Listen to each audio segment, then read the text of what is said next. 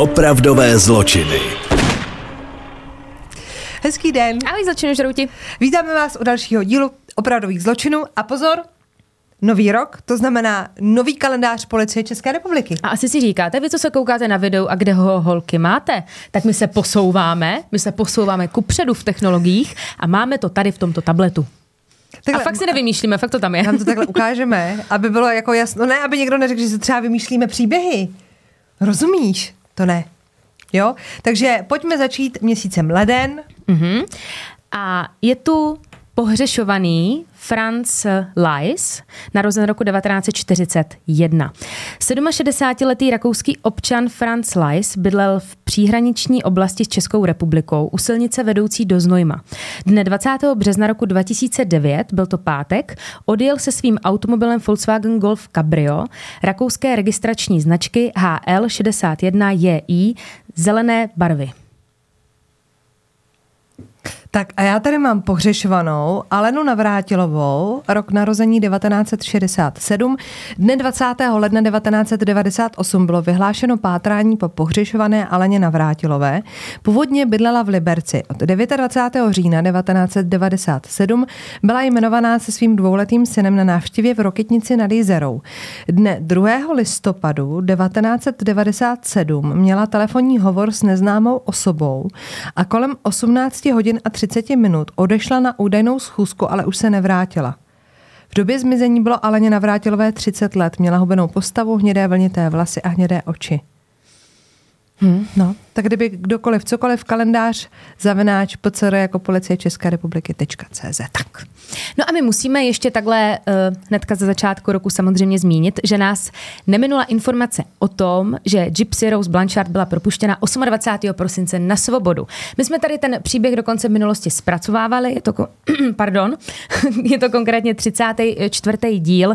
Myslím si, že vy, co jste zločinu žroutě, tak jste tady ten příběh určitě zaregistrovali, ať už z našeho dílu. A pokud jste neslyšeli, tak určitě jste po Vánocích slyšeli, protože toho byl plný TikTok. Ona byla propuštěna eh, byla vlastně tenkrát odsouzena za vraždu druhého stupně své matky D.D. Blanchard a druhého stupně proto, protože ona tu vraždu neprovedla. Provedl její partner, který ho potkala na internetu, jmenoval se Nikolas, ten teda dostal do životí za vraždu prvního stupně, ten si to odsedí. A pokud jde o Gypsy, tak ta má neskutečnou podporu na sociálních sítích a byla jsem velice milé překvapená, jak se k tomu všichni postavili. Ty jsi říká, kolik tam má sledujících? Ale teď v lednu 6 milionů 300 tisíc. Ona dávala nějaký novoroční přání na TikTok a to mělo takový miliony lajků během chvilky. Ona se vdala v tom vězení. Planou Mimčo? Vydává knížku v lednu, bude i nějaký dokument další, ale říkala, že to bude spíš jako z její perspektivy a že to bude něco úplně jiného. A já jsem viděla tenkrát ten dokument Maminko má nejdražší, což je dělaný jako dokument a pak je ještě ten skvělý seriál, který býval tenkrát na jedné platformě, ze které už ho stáhli a já nevím, která to byla, ale vím, že už tam není. A jak se ten seroš jmenoval, Sakryš? Já vám to řeknu o půlce. A ten byl teda jako geniální. Mm. A určitě to někde jako najdete. Ale já jsem to prostě tady na těch všech eh, Netflixech a nevím čem všem nikde jako nenašla už pak. Takže velice zajímavý příběh.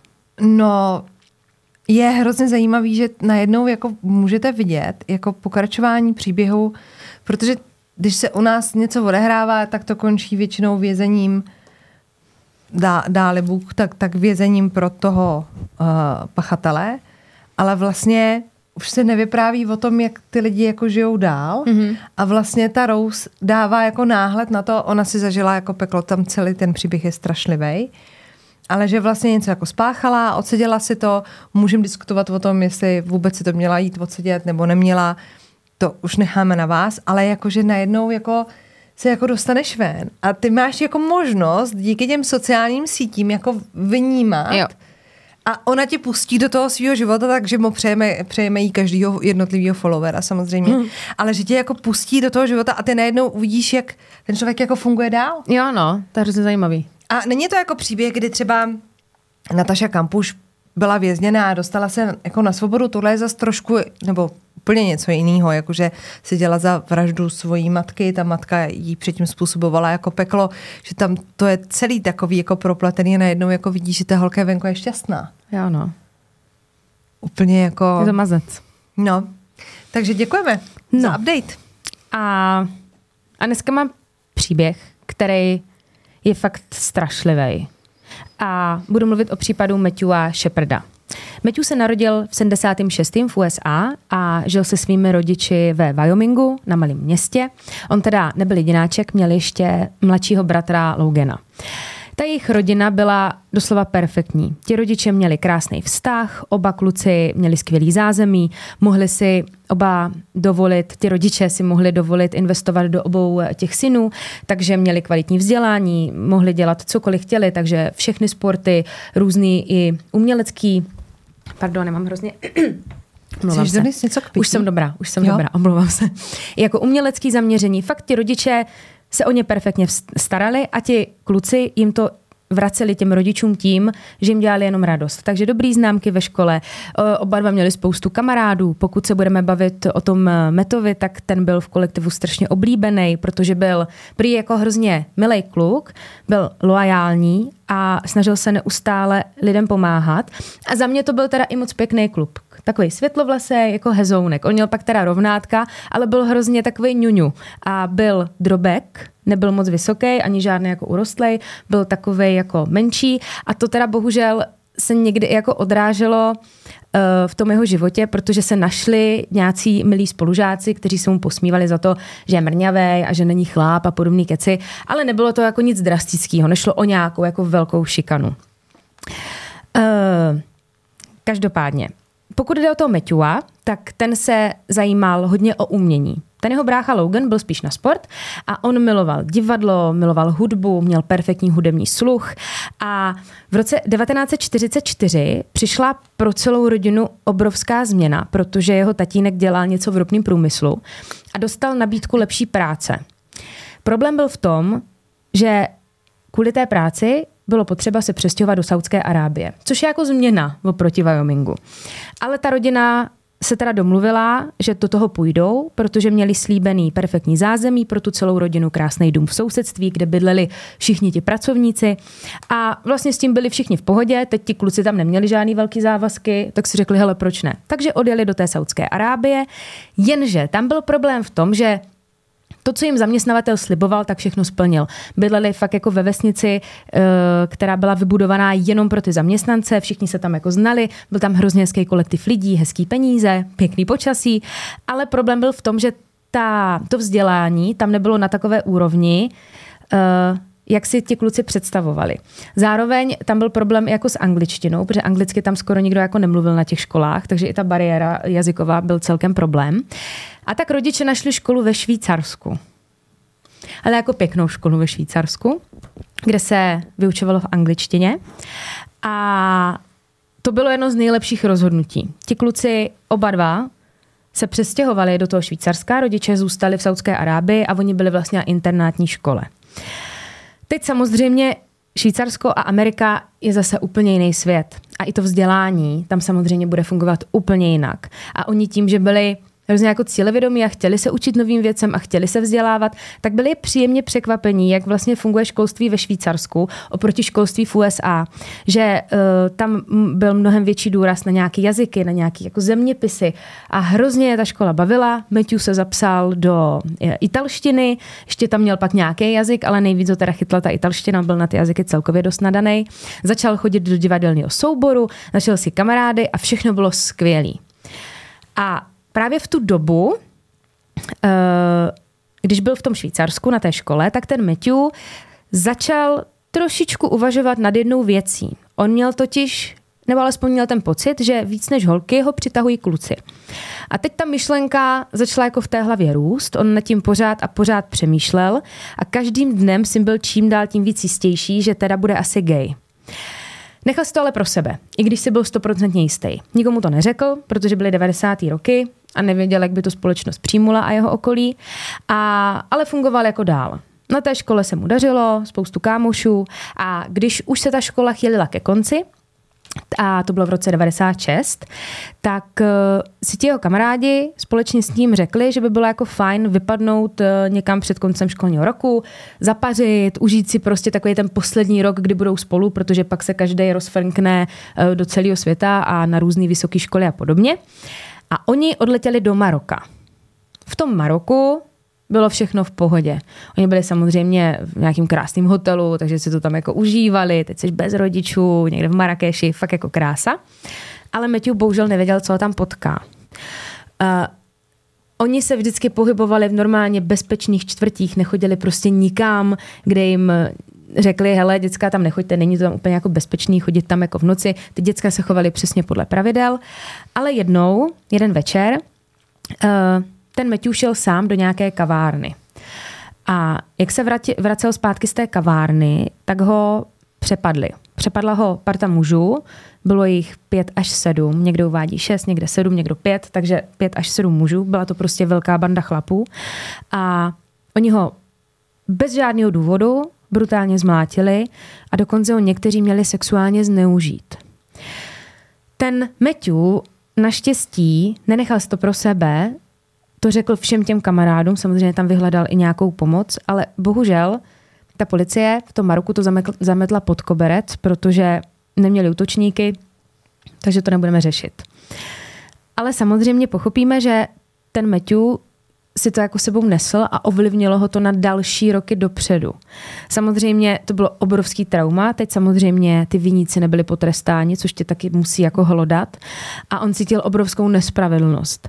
A začaly se u něho projevovat deprese, úzkosti, přestal dokonce chodit mezi lidi. A teď si jako vemte, že ten kluk byl do té doby jako společenský, miloval společnost, každý den byl někde a teď najednou se z něho stal člověk, který byl jenom zavřený v pokoji, s nikým se nebavil, začal pít alkohol, což do té doby taky nikdy nepil, jako když nebudeme brát nějaký párty. Nakonec to teda zašlo až do té fáze, že se pokusil, že si pokusil vzít život. A v ten moment teda už eh, nejspíš hodně zasáhli i ti rodiče. A on s tím teda souhlasil, ten Matthew, a vyhledala se mu odborná pomoc.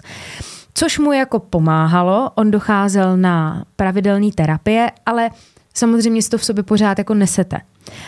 A on byl nějakou dobu v takovém bodu jako ničeho, byl rád, že se dostává z těch depresí a už, že už může začít pomaličku normálně fungovat a chodit mezi lidi. A nakonec teda sebral odvahu a odhodlání se teda všemu postavit a nastoupil na vysokou školu. Tu školu si našel úplně sám, byla uh, v Severní Karolíně a byla to umělecká škola. V podstatě taková jako konzervatoř, když bych to jako přenesla tady na naše poměry. Uh, a on se tam hrozně těšil a těšil se, jak bude tvořit hudbu a jak bude hrát divadlo, což se taky stalo, on tam odjel, ale po nějakém čase jako zjistil, že to herectví a ta jako muzika asi není úplně něco, co by ho dokázalo pořádně uživit a že vlastně ho to nenaplňuje natolik, aby se tomu věnoval. Takže tu školu uh, ukončil a vrátil se domů. Ale i když tady tu školu nedokončil, tak za mě mu ta škola dala strašně moc, protože sice neměl titul, ale potkal tam kamarádku. A ta kamarádka uh, byla lesbička.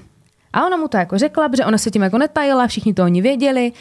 A on se jí svěřil teda s tím, že on má pocit, že je gay. Takže ona si s ním promluvila a neustále se ho snažila ne přemluvit, ale spíš jako přesvědčit a dát uh, a dát mu trošku jako sebevědomí k tomu, aby to v sobě nedusil a normálně to řekl, protože to je normální věc. A ona mu říká, se na mě, normálně funguju. Všichni to o mě ví a jsem v pohodě. A jeho to samozřejmě strašně jako nahlodalo. Oni byli fakt nejlepší kámoši, takže mu v tom strašně pomohla. A on se bral odvahu s tím, že to teda řekne. Jako první to řekl rodičům. A ukázalo se, že to bylo to nejlepší rozhodnutí, co mohl udělat, protože za prvé se ti strašně uleví, že už to konečně můžeš říct. Ti jeho rodiče to jako prej tušili, že to nějak jako vycítili a byli naprosto na jeho straně a ve všem ho podpořili. On teda tady po tom coming outu si pak eh, řekl, že si chce všechno trošičku srovnat hlavě, protože přece jenom tam bylo nějaký to trauma v tom Maroku, do toho pak ty deprese, jiná škola někde v Severní Karolíně, ten coming out a řekl si, hele, já prostě potřebuji pár měsíců jako pauzu, já nevím, co od života chci. On si dal jako pauzu, chodil na brigády, uh, našel si i nějaký kamarády z gay komunity, takže zase dostával novou chuť do života, protože věděl, že udělal správně. A tady po té mini pauze se rozhodl, že ve Wyomingu nastoupí na univerzitu.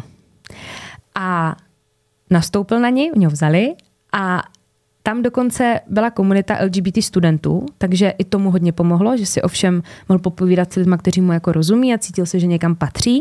A byl tam hrozně spokojený. Měl tam obrovskou partu přátel, chodil na večírky, školu zvládal. A v ten moment byl fakt šťastný, ale všechno se to změnilo 6. října roku 1998. Takže to byl ještě ten rok, kdy vlastně na tu školu nastoupil. Ten den, 6. října, měl Met běžný den. Měl nějaký vyučování, pak šel na oběd a večer měl setkání s členy té LGBT komunity. Oni byli jako hrozně aktivní a zrovna ten večer řešili nějaký plány na následující jako rok a ta jejich schůzka proběhla úplně bez problémů, na všem se domluvili a pak se rozhodli, že si zajdou na skleničku do baru, aby to oslavili. Ten bar byl známý tím, že tam právě chodili hlavně homosexuálové. A ten bar uh, byl teda v městečku Lam, uh, Laramie a tam si teda dali pár drinků, ale Matt měl evidentně jako slinu a nechtělo si mu odcházet domů, ale ti kamarádi museli ráno vstávat, tak se s ním domluvili, hele, tak tady jako zůstaň, protože to byl fakt bar plný lidí.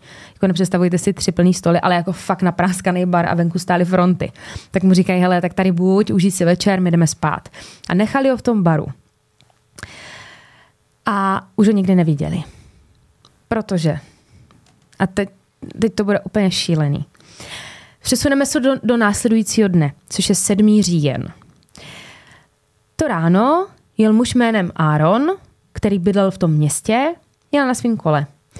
A na prašné cestě uviděl mladého muže, jak visí přes, já nechci říct zábradlí, a bylo, bylo to v podstatě takový jako ze dřeva vyrobený, jako kdyby zábradlí. Mělo to plnit funkci zábradlí, ale bylo to jako ze dřeva.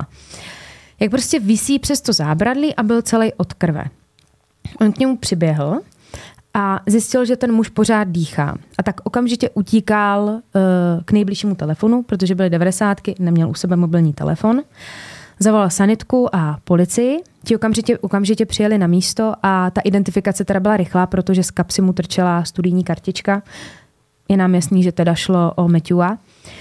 Matthew měl svázaný ruce, měl svázaný i nohy a byl přivázaný k tomu dřevěnému zábradlí. Ti záchranáři, co přijeli na místo, tak mu poskytli samozřejmě první pomoc a snažili se ho držet při životě. Dokonce ho zvládli převést do nemocnice, ale ta nemocnice byla vzdálena několik kilometrů od toho města a jeli schválně do nějaké nemocnice, která byla jako hodně vzdálená, ale bylo to z toho důvodu, že tam byla jenom nějaká lokální nemocnice, kde neměli jako vybavení na to, aby mu mohli pomoct. Oni ho teda převezli, a on byl teda v kritickém stavu a ti doktoři začali okamžitě bojovat o jeho život. A ti doktoři, prosím vás, byli úplně v šoku, protože nikdy nic takového předtím neviděli. Ten med byl silně podchlazený, měl uh, řezní rány všude po těle, všude modřiny, otoky. Bylo jasný, že ho někdo několikrát udeřil do hlavy tupým předmětem. On měl snad praskou lepku na víc jak třech místech. Měl zlomený žebra, těch zlomenin bylo jako nespočet. A nejhorší bylo to, že on měl tak domlácený obličej, že jste jako měli problém poznat i jako rysy toho člověka a kdyby na sobě jako neměl pánský oblečení a nebylo na první pohled poznat, že to je kluk, že má jako krátký vlasy, tak si třeba i jako říkáte, jestli to je holka nebo kluk, jak byl chudák domlácený. O celé věci samozřejmě informovali tu jeho rodinu ale ti rodiče byli v zahraničí, ale do té nemocnice přijeli. Přijeli tam teda až 9. října, protože dřív to nešlo. Ten Matthew byl udržován v umělém spánku a samozřejmě celá tady ta věc o tom, že se našel mladý student domlácený někde za městem, se rozkřikla. A ti rodiče, krom toho, že museli prožívat tady tu tragédii, že tam máte syna v ohrožení života v umělém spánku a jste tam s ním každý den, tak se o to začala zajímat média. A ti tu rodinu, já nechci říkat jako terorizovali, ale snažili se dostat k jeho pokoji, snažili se dostat do té nemocnice, chtěli nějaké vyjádření od těch rodičů a řekněme, že nebyli úplně empatičtí. Uh, ti lékaři ho teda drželi v tom umělém spánku a snažili se mu pomoct, ale ten Matthew bohužel po šesti dnech v nemocnici na následky zranění zemřel a bylo mu 21 let. Oni ti lékaři v podstatě už když ho přivezli, tak, eh, což nemohli říct samozřejmě jako nahlas té rodině, ale bylo jako na 90% jistý, že to jako nedá, protože ty zranění byly tak fatální, že i kdyby proběhla ta jako operace, tak bylo velký riziko, že se vlastně ani neprobere uh, z té Z toho umělého Ano, z toho, jo. Bylo mu 21 let, na ten jeho pohřeb, dneska tam přišlo jako stovky a stovky lidí, někde uvádí, že snad i 1200 lidí přišlo na ten pohřeb, protože všechny to strašně zasáhlo. A tady ta informace otřásla nejenom Wyomingem, ale v celých Spojených státech. Protože se rozkřiklo, že Matthew byl homosexuál. Tak se samozřejmě začalo uvažovat nad tím, jestli právě to nebyl důvod toho útoku.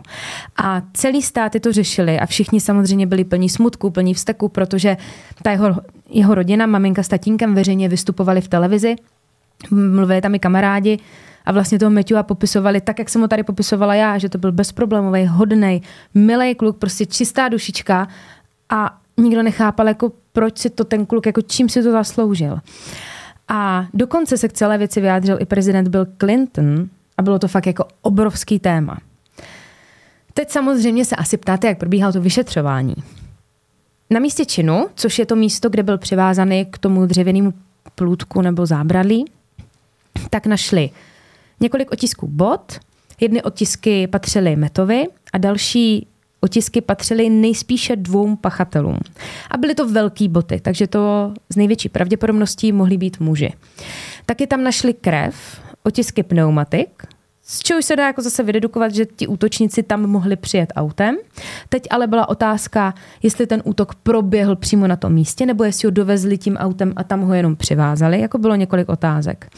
Ale co bylo jasný, takže muselo jít o brutální útok, který mohl trvat i několik hodin, protože během toho vyšetřování a ohledávání místa toho činu uh, nacházeli uh, nacházeli kusy oblečení. Krev byla i jako několik metrů od toho místa, kde on byl přivázaný, takže tam evidentně probíhal nějaký boj. Byly tam vlasy jako, jako šílený. Všechno, co tam sebrali na tom místě činu, poslali samozřejmě na rozbor, protože měli i několik vzorků DNA. Další část toho vyšetřování pak bylo vyslýchání přátel, rodiny, prostě běžný postup, tak jak to známe. A během toho jako vyšetřování se něco zjistilo.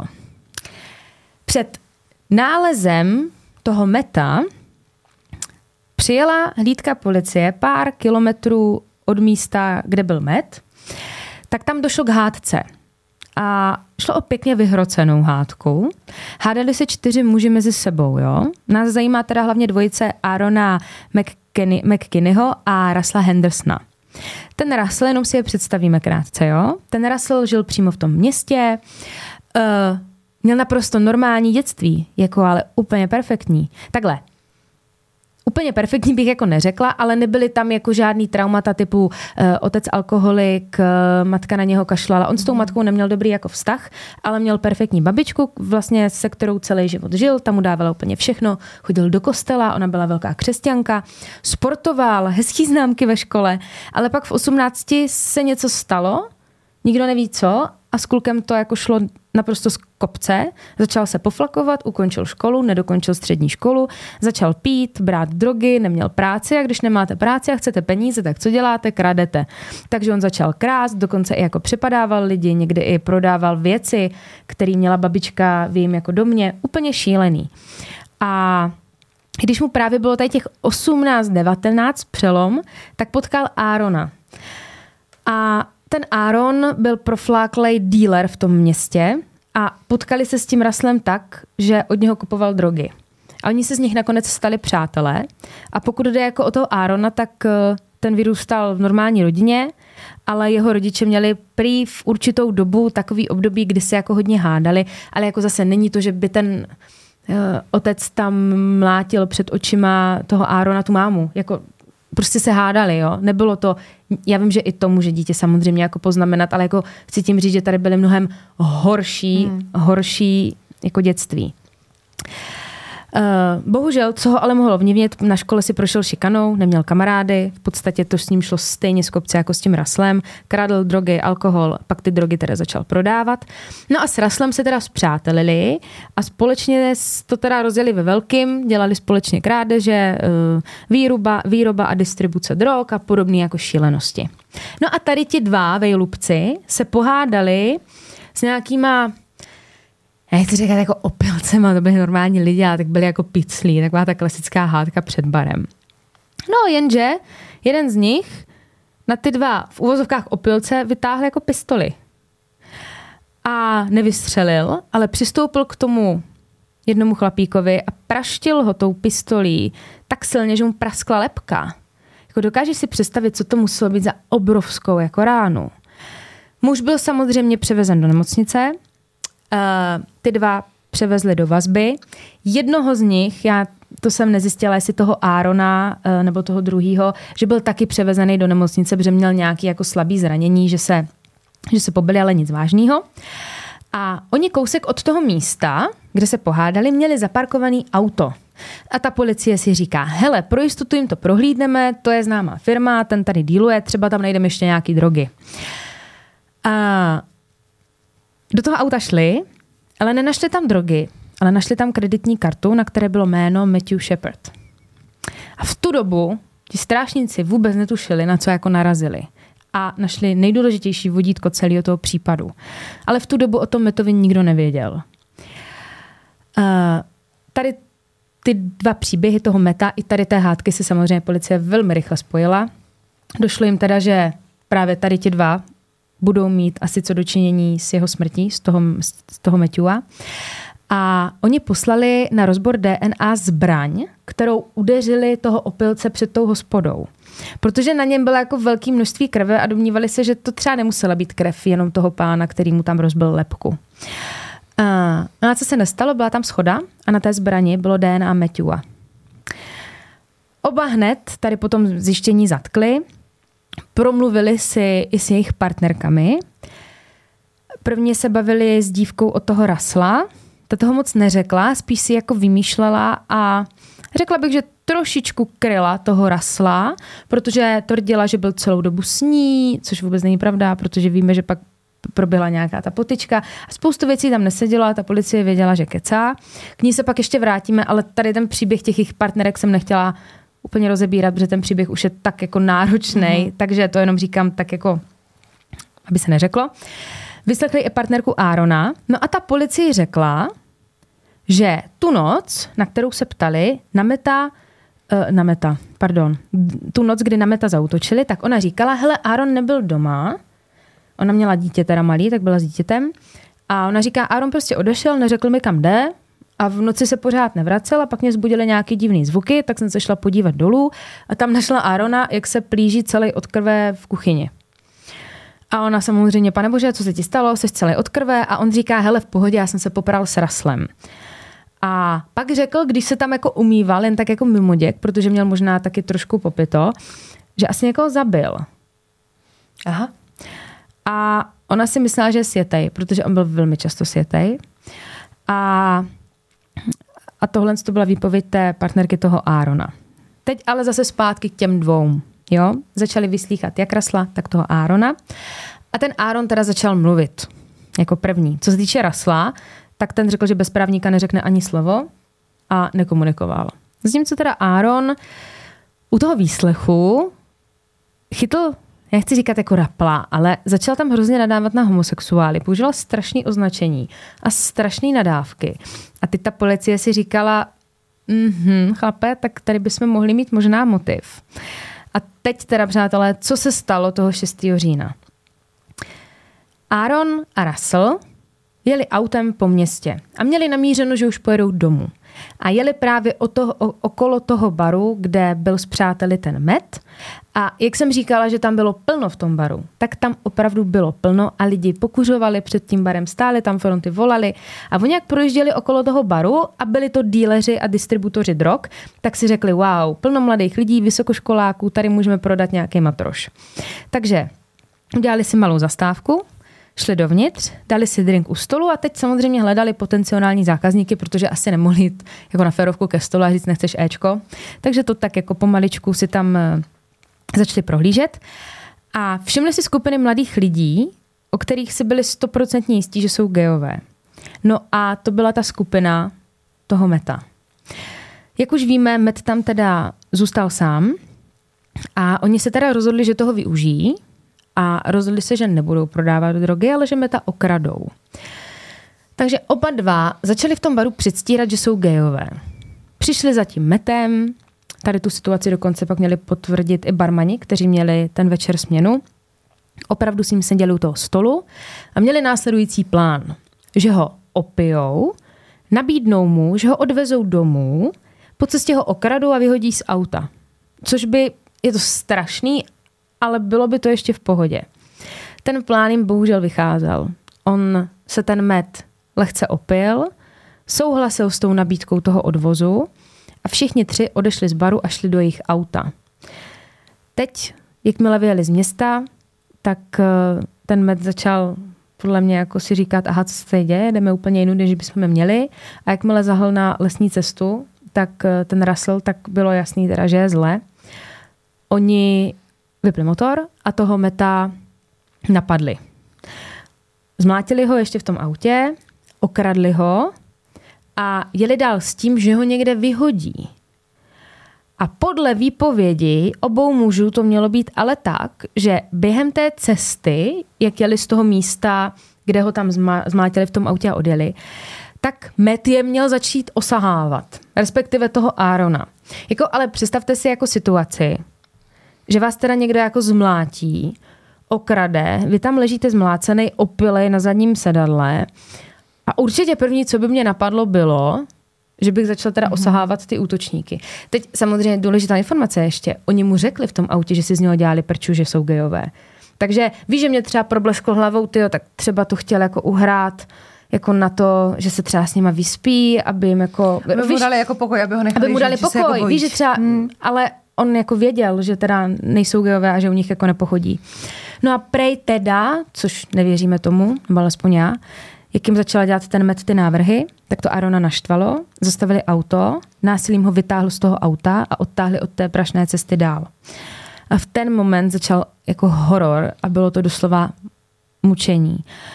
Oni ho několikrát udeřili do hlavy pistolí. Někde se uvádí, že šlo o zhruba 17 úderů do oblasti jako hlavy a obličeje.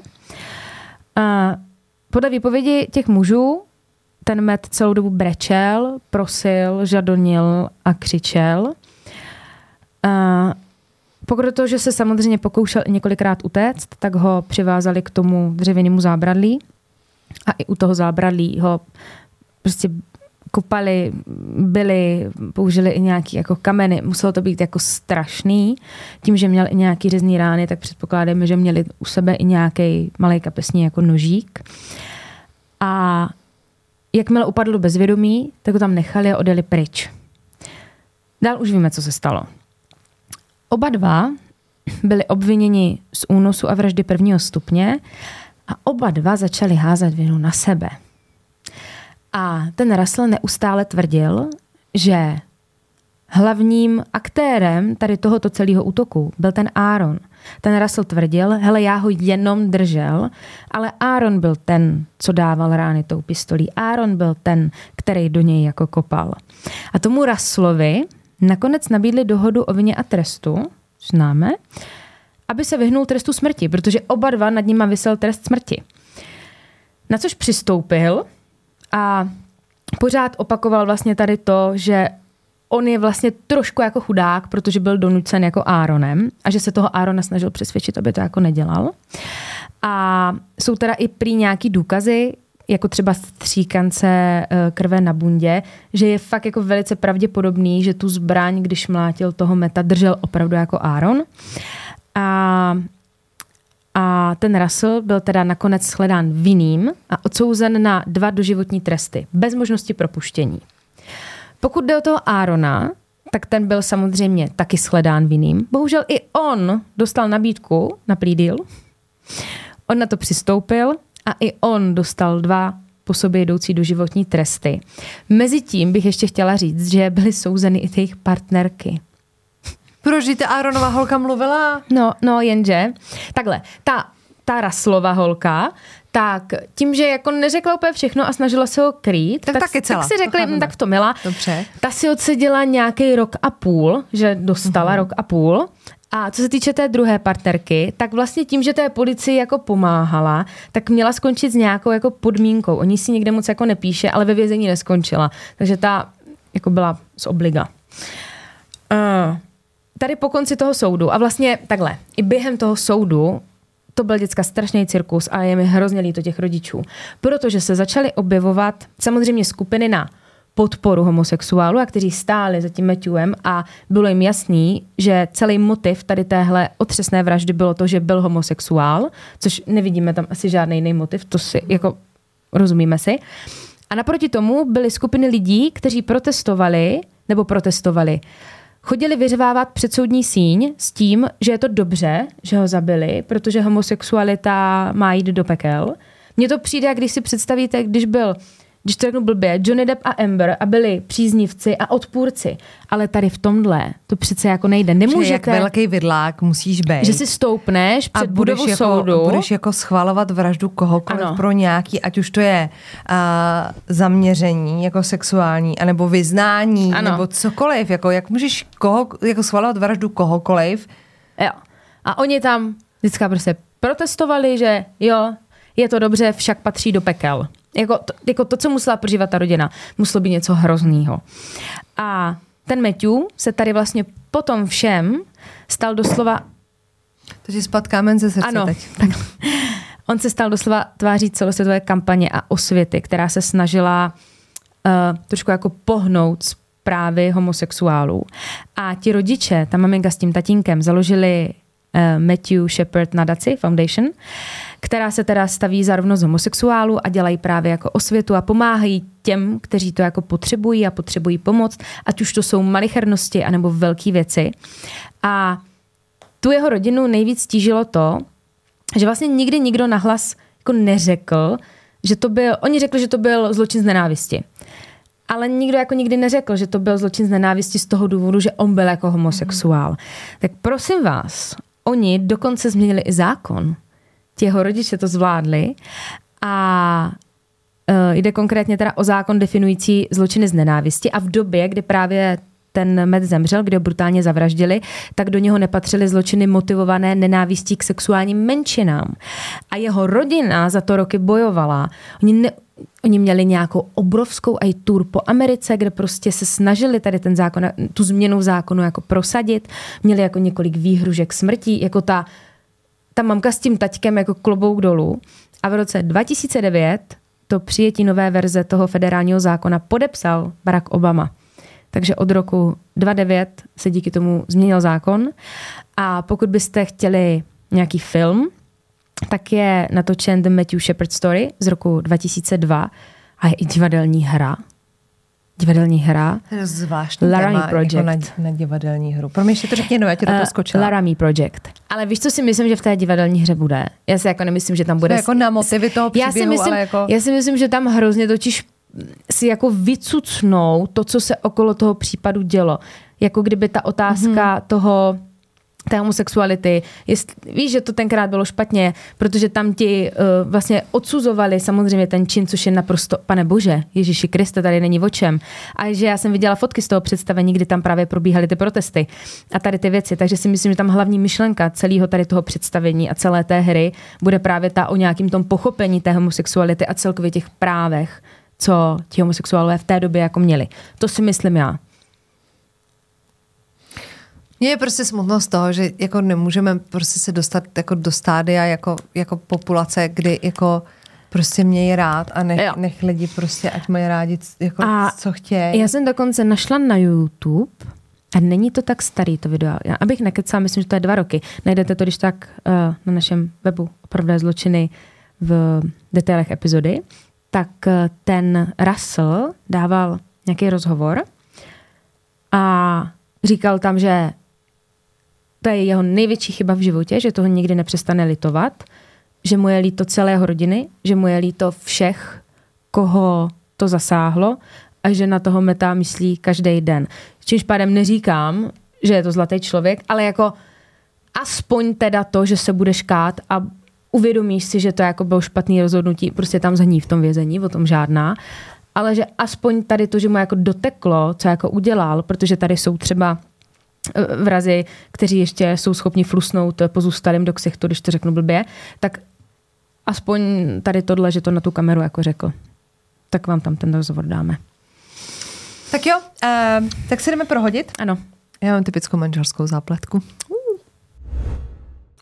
Jsme zpátky a já pro vás mám, uh, jsem měla říct jako milostný manželský příběh, ale prostě člověk až přemýšlí po poslechu našeho podcastu, kolikrát jestli se vyplatí se ženit a vdávat. Já bych, já bych udělala to, že bych nedělala, no ale to zase je jako těžký. No, Co bys jako, nedělala? Že, takhle, já jsem chtěla říct, že bych nedělala životní pojistky, ale ty si dělejte, protože je to důležitý. Samozřejmě může vás v životě potkat cokoliv a budete potřebovat peníze nebo se postarat o svoje děti a tak. Ale nepište je asi na toho partnera. A, no, anebo to vů, a, a neříkat to třeba. A nebo to neříkat, aby jako nevěděl, Že to máte. Mhm. že jako, když je čistá duše, hele, ty prachy prostě to je a to jsou jako, u nás to tak jako nefrčí, my jsme to tady řešili, že jako, já mám pocit, že když byš mně se něco stane, tak já mám životní pojistku třeba na milion, tak to zase Mhm. jako, předpokládám, že by nikomu nestálo za to mě zabít kvůli milionu korun, jako není to zase taková raketa, taková diskotéka, ale v té Americe jako jedou třeba Tam milion jedou- a půl dolaru a to už samozřejmě To už částka, je na který jako, no. no, takže pojďme teda po pořádku, jo. A Když si 18-letá kosmetička Susan brala za manžela muže svýho života, se kterým věřila, že teda stráví zbytek svého života, asi nepředpokládala, že ty události naberou docela rychleji spát. Vezmeme to úplně od začátku a jenom jakoby takový ty základní údaje. Susan Marie Cox se narodila 16. října 1981 v Alamogordu v Novém Mexiku a vyrůstala v Paliab ve Washingtonu. V Pojelab. Já to prostě, já normálně, to je taky to slovo, kde přehazuješ ty písmena. Jo, jo. A čtu to už po miliontý a stejně to přečtu debilně. Svýho vyvoleného potkala díky církvi Ježíše Krista svatých posledních dnů. Oba dva byli členové té církve a oba tím pádem jakoby navštěvovali akce, které, který ta církev pořádala, eh, včetně teda kurzu nějakého prostě institutu náboženství, který jako pořádal večeře a oni se tam scházeli a tam se potkali. A teď samozřejmě máte víc jako zdrojů. Někde se uvádí, že se brali po měsíci, někde po pár dnech, mm-hmm. někde po roce, ale jako reálně tam bude jako, že brali se velmi, velmi rychle. Jí teda mělo být těch 18 a jemu asi opět víc. Jo? Mm-hmm. Joshua, což je ten její vyvolaný, se narodil jako Joshua Powell 20. ledna 1976, eh, což vychází o těch pět let. A Puyallup ve Washingtonu a tam později teda vyrůstal se svýma sourozencema. A se Susan teda pocítili oba dva, že to je jako Ono. ono, že to je jako love of my life a šli do toho. Vzali se v dubnu 2.1, přestěhovali se do West Valley City v Utahu, eh, kde si Joshua jako podnikatel našel práci a ona přestože byla teda vystudovaná kosmetička, tak se věnovala nějaký administrativě kancelářský, protože následovala toho Joshua, tak aby měli oba dva práci, tak prostě fungovala v trošku jiném jako odvětví, než byla zvyklá. No ale protože byli mladí manželé, tak neměli úplně jako zázemí, takže se rozhodli ze začátku bydlet u Joshua otce Stevena. Ten měl dům, takže se k němu jako nastěhujou. Zpočátku to fungovalo, to soužití, ale ta Susan měla ze svého tchána jako velmi divný pocit. Jako poznáte to. Jakože když se potkáte s chlapem, nebo pracujete s chlapem, nebo prostě žijete s ním jako v domácnosti, tak jako poznáte, když za váma jako pálí. Jo, Když takhle. to řeknu Mhm. jako blbě. Jo. Samozřejmě. Tím, že je to váš tchán, tak si jako na začátku jako říkáte, to přece není možný, teď je to otec mýho manžela, je to jako divný. Takže to chvilku jako popíráte, pak si to začnete jako připouštět a do toho se vám jako dějou takové jako věci, že se vám začne ztrácet spodní prádlo, že se objevují jako písničky na YouTube, které jsou jako věnované vám, ale píše tam, jako posílá vám je tam někdo jako pod pseudonymem a není to váš manžel. A nakonec to ten Steven jako neudržel a vyznal se té Susan jako z té lásky. Jako její tchán. Její tchán. Hele, jako takhle, jo. A co bych dělala. já nechci, jako takhle hned na první dobrou, takhle na- začátku našeho příběhu, nechci toho Stevena soudit. Lásce neporučíš. Ale může se stát. Jo, může se stát. Mohli, mohlo to skončit tím, že by opustila třeba Jošu a žila by se Stevenem. I to se děje. I, I to se prostě děje, tak prostě zjistila, že to není ten pravý, ale tady je ten pravý. Prostě výměna manželů. Pochopili bychom cokoliv. Už prostě si myslím, že máme všichni tu lačku jako posunutou. Blbý bylo, že on byl tou Susan opravdu jako posedlej a jako když ten frajer jako krade vaše spodní prádlo a zjistíte, že se vás možná někde jako tajně natáčí, že to není úplně jako OK, tak začnete být jako trošku nervózní. Takže vy ho jako odmítnete, teď to řeknete tomu manžel a teď si jako vemte, že jdete za tím manželem Ježiši. a říkáte mu, prostě tvůj táta mě tady jako sleduje a krade mi tady spodní prádlo a teď se mi jako vyznal. I, i, i, jako je to takový jako trapný moment vlastně, jako ne, nemohlo se to říkat asi moc lehce, si myslím. No když si to přebereš, jak, no, mm, no ne, je, Je to, to muselo to být jako- strašně těžký. No ale nicméně teda ten Joshua samozřejmě říká, tak jasně, tak se prostě odstěhujeme. A uvěřili teda. Tak No to je- jasně. Mně se taky mohlo stát, že nevěřil. oni s tím toho tátu, jako já jsem to pochopila tak, že oni ho s tím jako konfrontovali a on to v podstatě jako přiznal, že je do ní jako zamilovaný. A asi by to bylo něco jiného, kdyby si jako dvořil, ale jako natáčení a, a brát jako spodní prádlo. Je to tak. Ale aspoň, že dal zpátečku. No, oni se odstěhovali, takže Jo. v podstatě byl jako klid. V roce 2005 se jim narodil první syn Charles, v roce 2007 potom druhý Brandon. Ta Susan byla, když se jako odstěhovali, teda jako šťastná, říká se, teď už budeme mít jako klid a pohodu. No ale jako nebylo to úplně idylický manželství. Jo. Ty přátelé té rodiny od Susan věděli, že ten Joshua postupem času začíná být jako víc a víc jako agresivní a násilnický. Ta Susan úplně nevypadala, že by se ho jako bála, ale samozřejmě jako jakákoliv agrese je prostě špatná, takže i když jako ona se ho nebojí, tak už, už prostě je to takový, že už za ním nechcete chodit domů, je to takový jako divný. A on do toho začal jako řešit, že přestal chodit na ty bohoslužby, kam ona chtěla s těma dětma dál chodit a hrozně se hádali o to, že on nechtěl, aby chodili jako bez něj. Mm-hmm. Takže když už ti ten manžel začne jako zakazovat ten kostel, na který ty jsi jako zvyklá, chceš tam jako chodit, jako nechodíš do bordelu, chodíš do No, kostela jasně. s tvýma dětma. Takže se kvůli tomu jako hádali a do toho ten Joshua začal mít jako problémy s hospodařením s penězma a začal jako utrácet, ale to vnímali i ty kamarádi, jakože začal utrácet za hrozný hovadiny a zadlužoval se a nakonec v roce 2007 v době, kdy se mu narodil ten druhý syn, tak vyhlásil rodinný bankrot a že teda má dluhy ve výši 200 tisíc dolarů. V té době už ta Susan toho měla jako plný zuby. Tak ona jako vnímala, že ty peníze nemají, že utrácí za hovadiny a tak. A v létě 2008 sepsala závěť. Pardon. A do té závěti dala takovou jako poznámku. Někde se hovoří o tom, že napsala dopis, který dala jako do bezpečnostní schránky. Jako, tohle je příběh, kde se spousta jako bodů rozchází ve spoustě jako zdrojů. Ale přijde mi to hodně jako sofistikovaný dávat jako bezpečnostní schránky. Jako když napíšeš závěť a necháš ji u právníka, přijde mi to no. jako v pohodě. A tam prostě, nicméně, ať, ať už v dopise nebo v té závěti napsala, že pokud se jí snad někdy něco stane, nebude to náhoda, ale někdo jí musel ublížit. Což už jako vypovídá o tom, že se necítíte úplně bezpečně. Máte jako pocit, že by se něco takového mohlo stát. 6. prosince 2009 byl den jako každý jiný. Susan byla s klukama v kostele a pak šla domů, zastavil se u nich eh, soused, že jako na pokec a pak se ukázalo, že právě ten soused byl jako jediný mimo rodinu, kdo teda Susan viděl. Mhm. Ten den a už jako forever. 7. prosince nahlásili nejbližší příbuzní, že se jim nikdo z Pavlových neozývá. Že jako se nemůžou dovolat Susan, že neví, kde je prostě Joshua, děti a tak, že oni mají strach. Ono to vzniklo tak, že ty děti chodily do školky a nepřišly tam. Takže ty učitelky jako zavolali rodičům, jestli je všechno v pořádku a rodičům se nedovolali a měli tam evidentně jako nějaký náhradní kontakt prostě Joshuovu mámu. Takže se dovolali jí a teď tato konzultovala se ho sestrou a říká, hele, to je jako divný, nemohlo se jim opravdu něco stát, takže oni alarmovali tu policii. Ta to nepodcenila a jela k ním domů, protože prostě tě napadne na první dobrou, že se mohli třeba otrávit nějakým oxidem uhličitým nebo Cokoliv, no. uhelnatým, nebo prostě jako mohlo se jim něco stát, mohl někdo přepadnout, mohli se vybourat, cokoliv. Ta policie opravdu do toho domu teda dorazila a vstoupila do něj. Ten byl prázdnej, jako nevypadalo to, že by se někdo jako balil nějak, jako že by chtěli utíct ze země nebo něco. Našli tam Susaninu kabelku, což, což bylo takový jako s dokladama, s peněženkou, což je věc, jako odjíždíš prostě i na nákup, jako s těmahle věcma. A plus tam byly dva zapnutý větráky, které mířily na nějaký jako vlhký, mokrý, jako vlhký skvrny na koberci v chodbě. Což jsou taky jako body, které tu policii jako zauja, zaujaly nejvíc. A, a tohle je třeba moment, který mi strašně připomíná příběh Krise, Vodse, Mhm.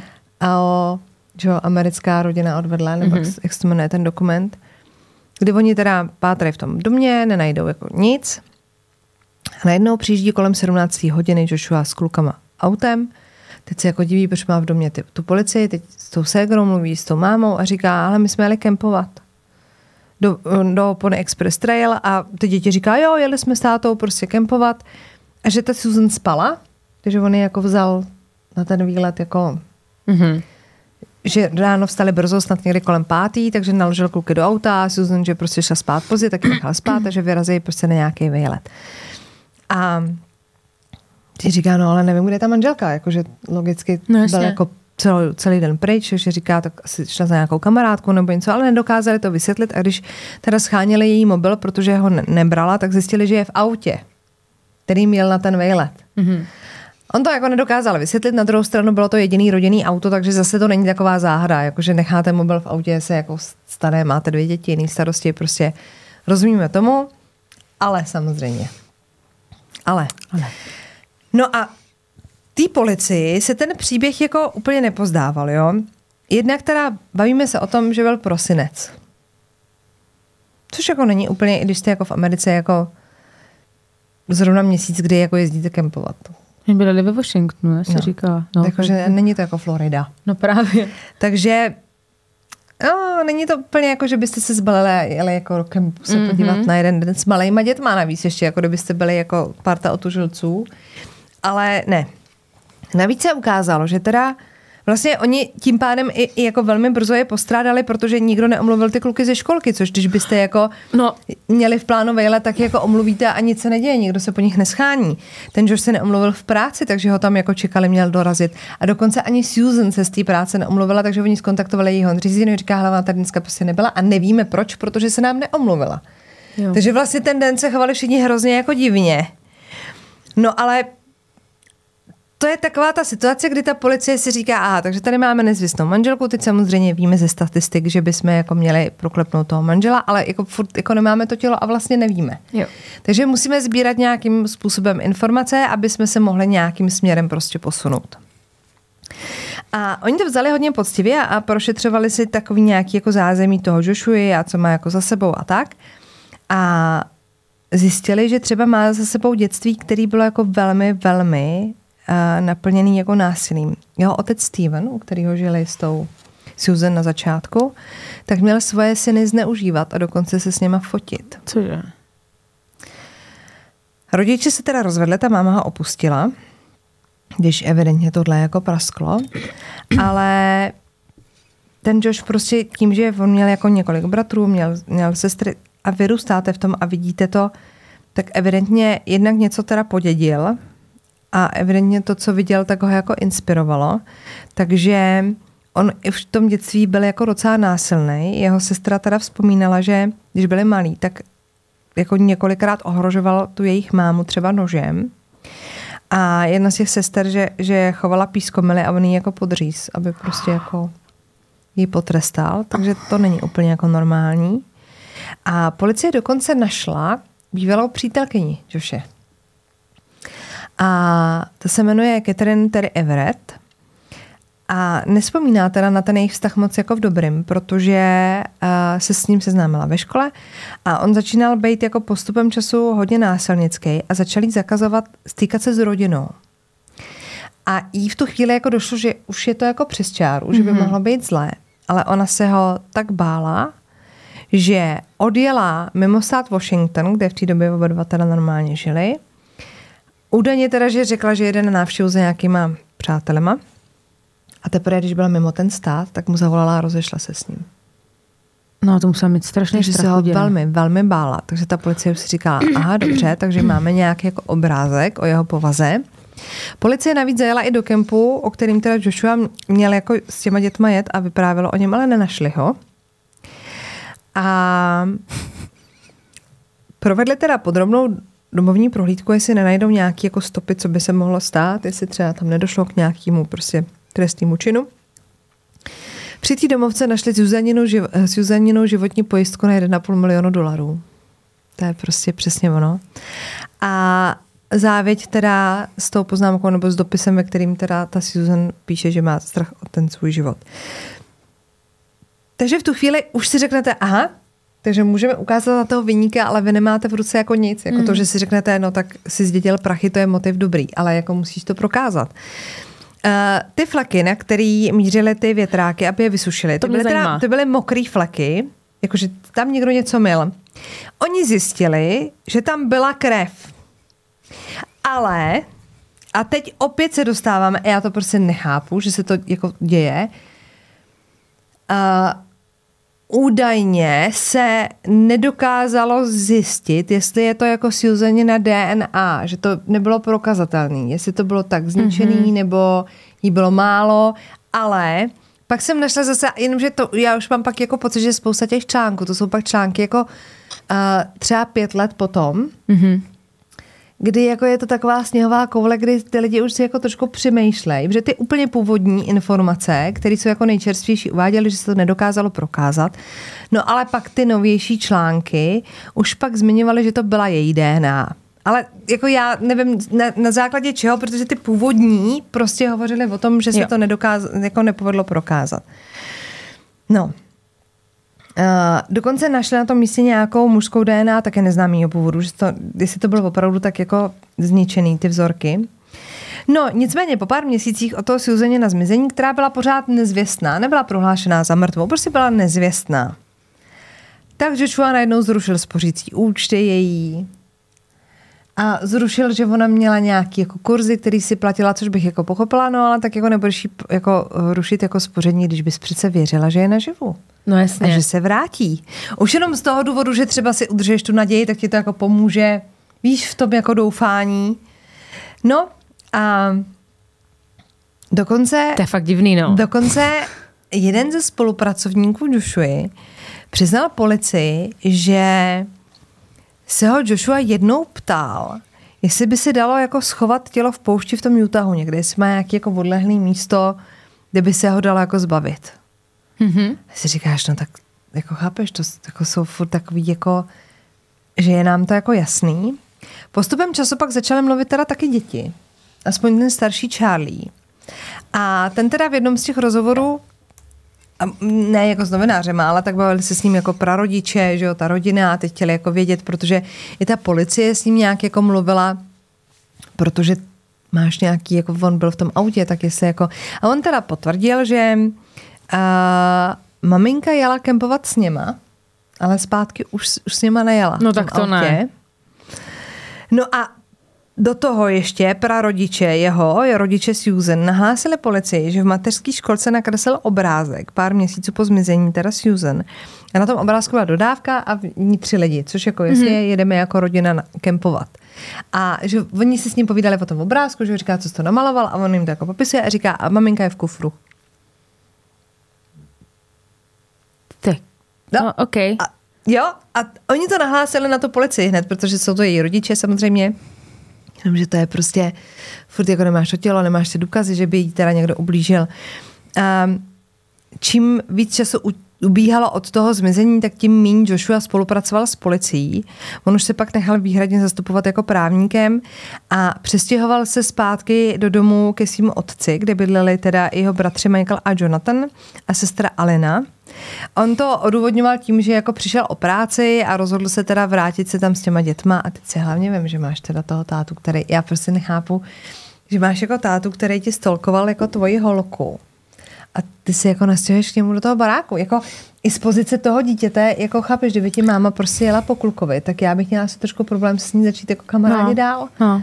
Hm. A tady prostě on se k němu teda vrátil a na pomoc při tom pátrání po Susan byla založena stránka susanpowell.org a tam mohli lidi psát jako typy, kdo je viděl jako naposledy, kdo co jako slyšel. Samozřejmě ono to pak jako nabádá na spoustu jako konspiračních teorií. Takže jedna z těch teorií byla, že třeba zmizela s eh, novinářem Stevenem Kechnem, který zmizel snad te, ve stejném týdnu jako ta Susan a že by spolu měli být v Brazílii, takže všichni prostě prchají do Brazílie vždycky. Když Nebo do jako Argentiny. Nebo do Argentiny. A samozřejmě, že jako jiný muž se objevoval jako často, jako motiv, jakože když by měla sama zmizet, musí mít jako důvod. Ale jako pořád tam necháváte ty dvě děti. Ty- Ty, no. no. byly sami dva A ona se bála, že jí třeba ublíží, tak pochopím, že necháte všechno ležet. Mm-hmm. Jako je ten film s Julie Roberts, Noci s nepřítelem se to jmenuje, jaký by je ten manžel a ona se tady učí plavat a tak a pak to celý se hraje, jako že se utopila při plavání Aha. a ona nechá doma všechny doklady, všechno. Postupem času se dává někam bokem prachy, který si jako schovává a ty pak jako zbalí a s něma uteče a začne nový život jako jinde aby on ji nedohledal a věřil, že je mrtvá. Že já jako chápu, že když se bojíš toho násilníka, tak to uděláš jako sofistikovaně a zmizíš. Ale tady jsou pořád jako ty dvě děti. A vzhledem k tomu jako okolo, jako kdyby nemluvili ty děti to, co říkali, nebo kdyby tam nebyly mokrý fleky, nebo mm. tak vlastně by tomu člověk byl ochotný i uvěřit, ale jako spíš ne. No a hlavně jako potom policie přišla s tím, že vlastně spoustu tady těch příspěvků, jakože nový chlap a tak, mohlo psát i ten Steven s tím Joshua, že mm. chtěli jakoby pošpinit tu Susan. Mezitím se teda rozkryvala další jako tajemství v té rodině, protože ta Susan naštěstí, než se tohle celé odehrálo, evidentně měla velmi dobrý kamarády, tak jsem jako svěřila i tím, že, i s tím, že teda jí byl poselej ten tchán, takže ta policie se zaměřila i na něj, jestli třeba nemůže žádlit a nemohl něco províst. Zjistili teda velmi závažné věci. A když u něj v roce 2010 provedli domovní prohlídku, tak našli přátelé 4,5 tisíce fotek Susan. Ale evidentně focených teda bez jejího vědomí. A když prohledávali ten počítač a různý jako jeho věci, tak zjistili, že to nebyla jenom Susan, koho se natáčel a fotil, že tam byla spousta mladých žen. A nakonec byla obviněn z voyeurismu a držení dětské pornografie. A teď si vemte, že jste Susaniny rodiče, máte dva vnuky, pořád tady jsou prostě ty dvě děti a ty bydlej s člověkem, který je obviněný za držení dětské pornografie. To jo. Takže logicky uh, oslovíte úřady a řeknete, my prostě chceme svěřit naše vnuky do naší péče, protože tady prostě Josh jednak je agresor a je podezřelý, že zabil naši dceru jejich matku a ještě byli s frérem, který prostě má doma dětský porno a je, evidentně jako voyeur. To je strašný, když to řekneš takhle na hlas. Vlastně jako, že kde ty děti byly. A soud jim teda vyhověl a došlo to tak daleko, že když teda chtěl Steven vidět svoje syny mimo dozor tchána stchýní, tak u toho byla sociální pracovnice že prostě jako první mu řekli, musí se odstěhovat od toho otce, tady se výdat jako nebudou, takže on teda se našel své bydlení a že se bude s těma dětma výdat pod nějakým jako dohledem. Co se ukázalo a podle všeho to sehrálo roli v tomhle případu, bylo to, že krátce po zmizení Susan prodal své auto Joshuův bratr Michael, který byl s tím otcem v tom baráku. A ta policie zjistila, že to auto nakonec skončilo na vrakovišti. Dokázali ho tam najít. Vzali tam uh, psy cvičený na vyhledávání mrtvol a psy teda identifikovali nějakou stopu v kufru, ale nebylo možné z toho kufru získat DNA. Takže opět můžeme se jako domnívat, že tam prostě bylo mrtvý tělo. Uh, hrozně zvláštně se tady k těm zjištěním pak jako postavila ta Joshua rodina, kde hlavně teda Joshua s tím Stevenem a s tím Michaelem začali dávat jako rozhovory novinářům a strašně jako špinili tu Susan, jakože byla labilní psychicky, dokonce zveřejňovali její denníky, kde Co? prostě se vypisovala z nějakých jako svých pocitů a snažili se to použít jako v podstatě proti ní, aby jako poškodili, že aby prokázali, že byla opravdu jako labilní a že, že byla do větru a že určitě měla někoho jiného a tak. Takže opět ta Suzaněna rodina se musela obrátit na soud a muselo to skončit tak, že ten soud teda zasáhnul a dal zákaz zveřejňovat jakýkoliv další věci z těch denníků s tím, že je mají buď to odevzat nebo zničit. Ale jako, jako co jsi to za člověka, že musí prostě, chápeš, to by zmizí manželka a ještě se chováš takhle a teď prostě musí někdo jako přijít a jít tomu soudu, aby si to nedělal, v roce 2011 teda ta policie se pokoušela hledat na nějakých místech, kam dřív ten Joshua jezdil jako kempovat. Dokonce jsem našla nějaký článek um, i z roku 2002, kdy jako pátrali, Mm-hmm. Ale vždycky jako našli třeba, že to jsou zvířecí ostatky, nebo prostě dokonce se díky tomu pátrání objevily ostatky lidský a teď jako hledají jako ty oběti, že jsou neidentifikovaný, že máš prostě Johna Doe a nazdar. A Joshova rodina se teda k tomu vyjadřovala takhle, pak pak vlastně třeba ty sestry byly takový, že na chvilku otočily a dokonce ta jedna z nich řekla, že je přesvědčená o tom, to se jmenuje Jennifer, tak uh, že Joshua Susan určitě oblížil. A pak se to zase rozmyslela. Jakože to bylo takový, jako že on mě teď naštval, tak na něj naflušu, pak si to jako rozmyslím. A přijde mi teda jako vlastně hrozný, že ten Joshua celou dobu teda byl evidentně v hledáčku té policie jako jediný podezřelej, teď nemáš jako ty důkazy, takže ho nemůžeš ještě jako úplně obvinit, ale pořád měl ty dvě děti, které chtěl jako výdat. Takže on se snažil získat zpátky do té péče, teď ty rodiče, ty Susan se tomu snažili jako zabránit, což jako chápeme v tuhle tu chvíli. Joshua podstoupil na základě toho několik psychiatrických vyšetření, byl dokonce na uh, testu na detektoru lži. A ty lékaři vlastně řekli, že je jako psychicky zdravý, ale má jako sklony k narcismu a přestože ty syny má jako rád, tak má bohužel taky sklony k tomu být agresivní a to pro ty děti prostě není dobrý. Mm-hmm. Takže prostě měla stále povolený návštěvy těch synů, mohly být u něj doma, ale musela tam chodit prostě sociální jo. pracovnice. No a 5. února 2012 takhle přivezla sociální pracovnice syny k tomu Joshovi. On je jako čapnul prostě, že ji zatáhne do toho baráku, jí odstrčil a zabouchnul. Takže ona jako volá na to sociálku, říká, ale oni tady nechal stát před dveřma, odmítá mě pustit jako dovnitř. No a během toho, co se jako dohadovala, tak se jako ozval výbuch z toho baráku. Takže tam přijeli hasiči, policie, záchranka. Na základě vyšetřování se teda ukázalo, že ten výbuch byl naplánovaný cíleně, protože tam našli rozlitý benzín a kanistry od toho benzínu. A jednalo se o dvojnásobnou vraždu a sebevraždu. Původně teda se spekulovalo nad tím, že byly otrávení ty děti i Joshua oxidem uhelnatým z toho požáru, ale ten koroner potom upravil uh, tu zprávu, že děti měly sečný poranění na hlavě a krku a kousek od Joshua těla byla nalezená sekera, takže on si chtěl být evidentně jako jistý, že... Počkej, počkej, já jsem teďka asi v šoku, já jsem myslela, že jako tam něco vybouchlo, že se pokusil, ne. ale on ty děti zabil? On je zabil a chtěl zabít sebe a chtěl jako, aby ten dům jako lehnul popelem, aby to jako vypadalo, že teda zemřeli jako při požáru. Kriste, pane. Ale tím, že tam byly navezeny ty kanistry a bylo všechno politý benzínem, tak bylo jasný, mm-hmm. že to bylo jako schválně. Dokonce potom se ukázalo, že on před tím činem daroval hračky těch dětí na charitu a poslal mail několika přátelům, dokonce i farářovi v té církvi, kam chodil do kostela, ve kterým se jako rozloučil. No, a, ty děti byly pohřbený u prázdného hrobu svý mámy, což byl teda spopelněný a popel byl odevzdaný rodině. Dědicem jeho pojistky byl bratr Michael. Mm-hmm. A teď, v tu chvíli už Joshův otec Steven seděl ve vězení, kde se odpikával svůj trest za to vojerství a, a dětský porno. A teď je nejhorší, že ale my pořád nemáme tu Susan. Takže případný pachatel nebo evidentní pachatel je po smrti a teď, teď ta policie si říká, no, tak to musíme zjistit, tak někdo to musel vědět. Takže oni se snažili spolupracovat s tím Stevenem a snažili se ho jako zlomit, že když už ten Joshua za to pikat nebude, tak by bylo dobré, kdyby ty rodiče věděli, kde ta dcera je, aby by mohli pohřbít, jakože už jako chápou všichni, že už je teda po smrti, že jako neutekla a že on měl přece taky rád, tak jako by měl chtít, aby už odpočívala někde jako v poklidu.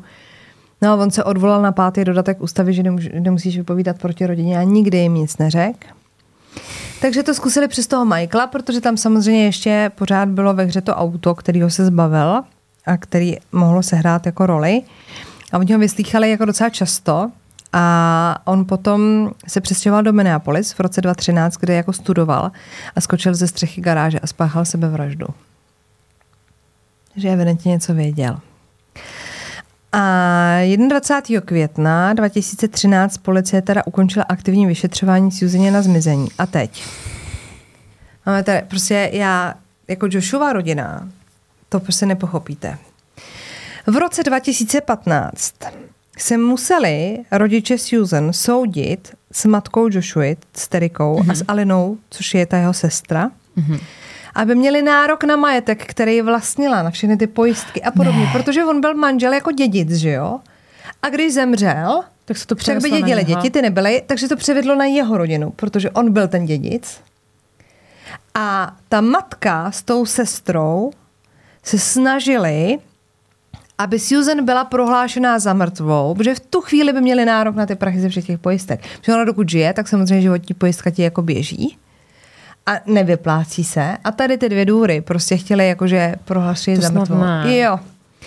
Takže to by prostě umře táta, brácha, brácha a ty budeš chodit po soudech a chtít, aby teda švagrová byla prohlášena za mrtvou, aby si měla prachy. Takže ty rodiče její se museli soudit o to, aby se to jako nestalo. Nakonec teda ten soud vyhráli, zaplať pámu, Díky takže bohu. jsou správci veškerého majetku. Červenci 2020 pak vyhráli další soud, protože oni žalovali úřady, ty Suzeniny rodiče, protože když by úřady nepovolili otci, který je v tu chvíli v podstatě jako podezřelým z vraždy matky těch dětí, se s nima výdat, tak by ty vnuci žili. Na 90% by žili.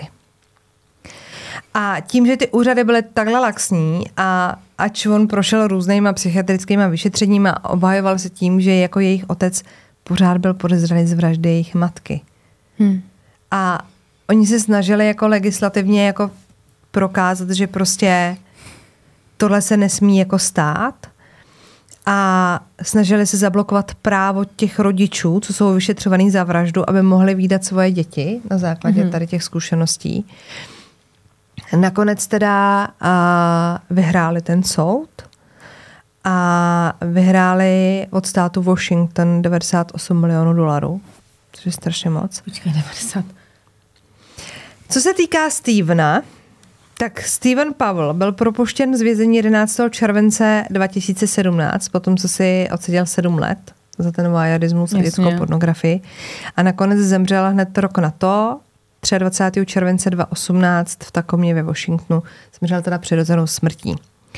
Co se týká Susan, tak to je stále pohřešovaná, ale vzhledem k tomu, co nastalo potom, ke smrti těch synů, tak je prostě v podstatě jako ne, neexistuje jako asi nikdo, kromě nevím jeho rodiny, kdo by jako nevěřil tomu, že ji zabil Joshua, ale nemáme prostě do teďka tělo. No tak tohle byl hrozný příběh. Mě Já to prostě teda- to, to, to bylo takových momentů. Mě vždycky nejvíc jako vadí, jak jsou ještě takový zbabilci, že si teda jako vezme život a neřekne, kde ta Susan je, že evidentně to jako věděl. Kdyby to aspoň napsal, vědět. Kdyby Jako aspoň něco. A, a to s těma, to je hrozný, to s těma dětma, to je, to je fakt jak ten no, a pa, no, úplně. a, no a pak ta rodina, co, co jako chce ty prachy, no tak co jste to za lidi? A to je, jste když- přes to je za jakože- dury. Jakože tvůj, jakože tvůj syn zabije svoji manželku, tvoje vnoučata a ty chceš ještě prachy. Jo, Kámo, zahrab se někam pod línu a vůbec nevylejte. vůbec nevylejzej. Jakože tady bavíme. No, No. takže Děkujeme moc, i to bohužel jsem patří. a, no. no, jo a ještě prosím vás, ta sestra, ta Jennifer, Aha. napsala knihu Knihu? a, o tom příběhu. Takže krom toho, že chtějí ty prachy, tak ona ještě napsala o tom, jak Jo, ten počkej. brácha zabil. To je jako Jo, takhle, Joshua. aha. Tak napsala ještě knihu o tom, jak teda brácha zabil holku, ještě na tom jako vydělala a že je to jako varování pro ženský. Jo, hm, to ti tak věřím. Jako já z té jedné sestry, tady z té Jennifer, jako cítím, že v ní se to jako pralo, že ona jako pochopila, že brácha je jako zlo. Že není jak Alina. Otázkou je, jak moc si můžeš dovolit proti němu vystoupit, třeba se ho bála. Mm-hmm. Tu, knihu, nežila. tu knihu jsem nečetla, nevím. Tam Jako, jako otázkou je samozřejmě, kam byla směřovaná. Třeba to jako nekončí, že to byl ten brácha, třeba tam bude mít nějaký konspirační teorie, jo? ale ta jeho rodina je taková povederní. Nezapomeňte prostě, že když se vdáváte, berete si chlapa i s celou rodinou. Jo, no, na to fakt nezapomeňte. No. A já prosím vás, než na to zapomenu, já jsem říkala, no. že řeknu, jak se jmenuje ten seriál Ano. o té gypsy.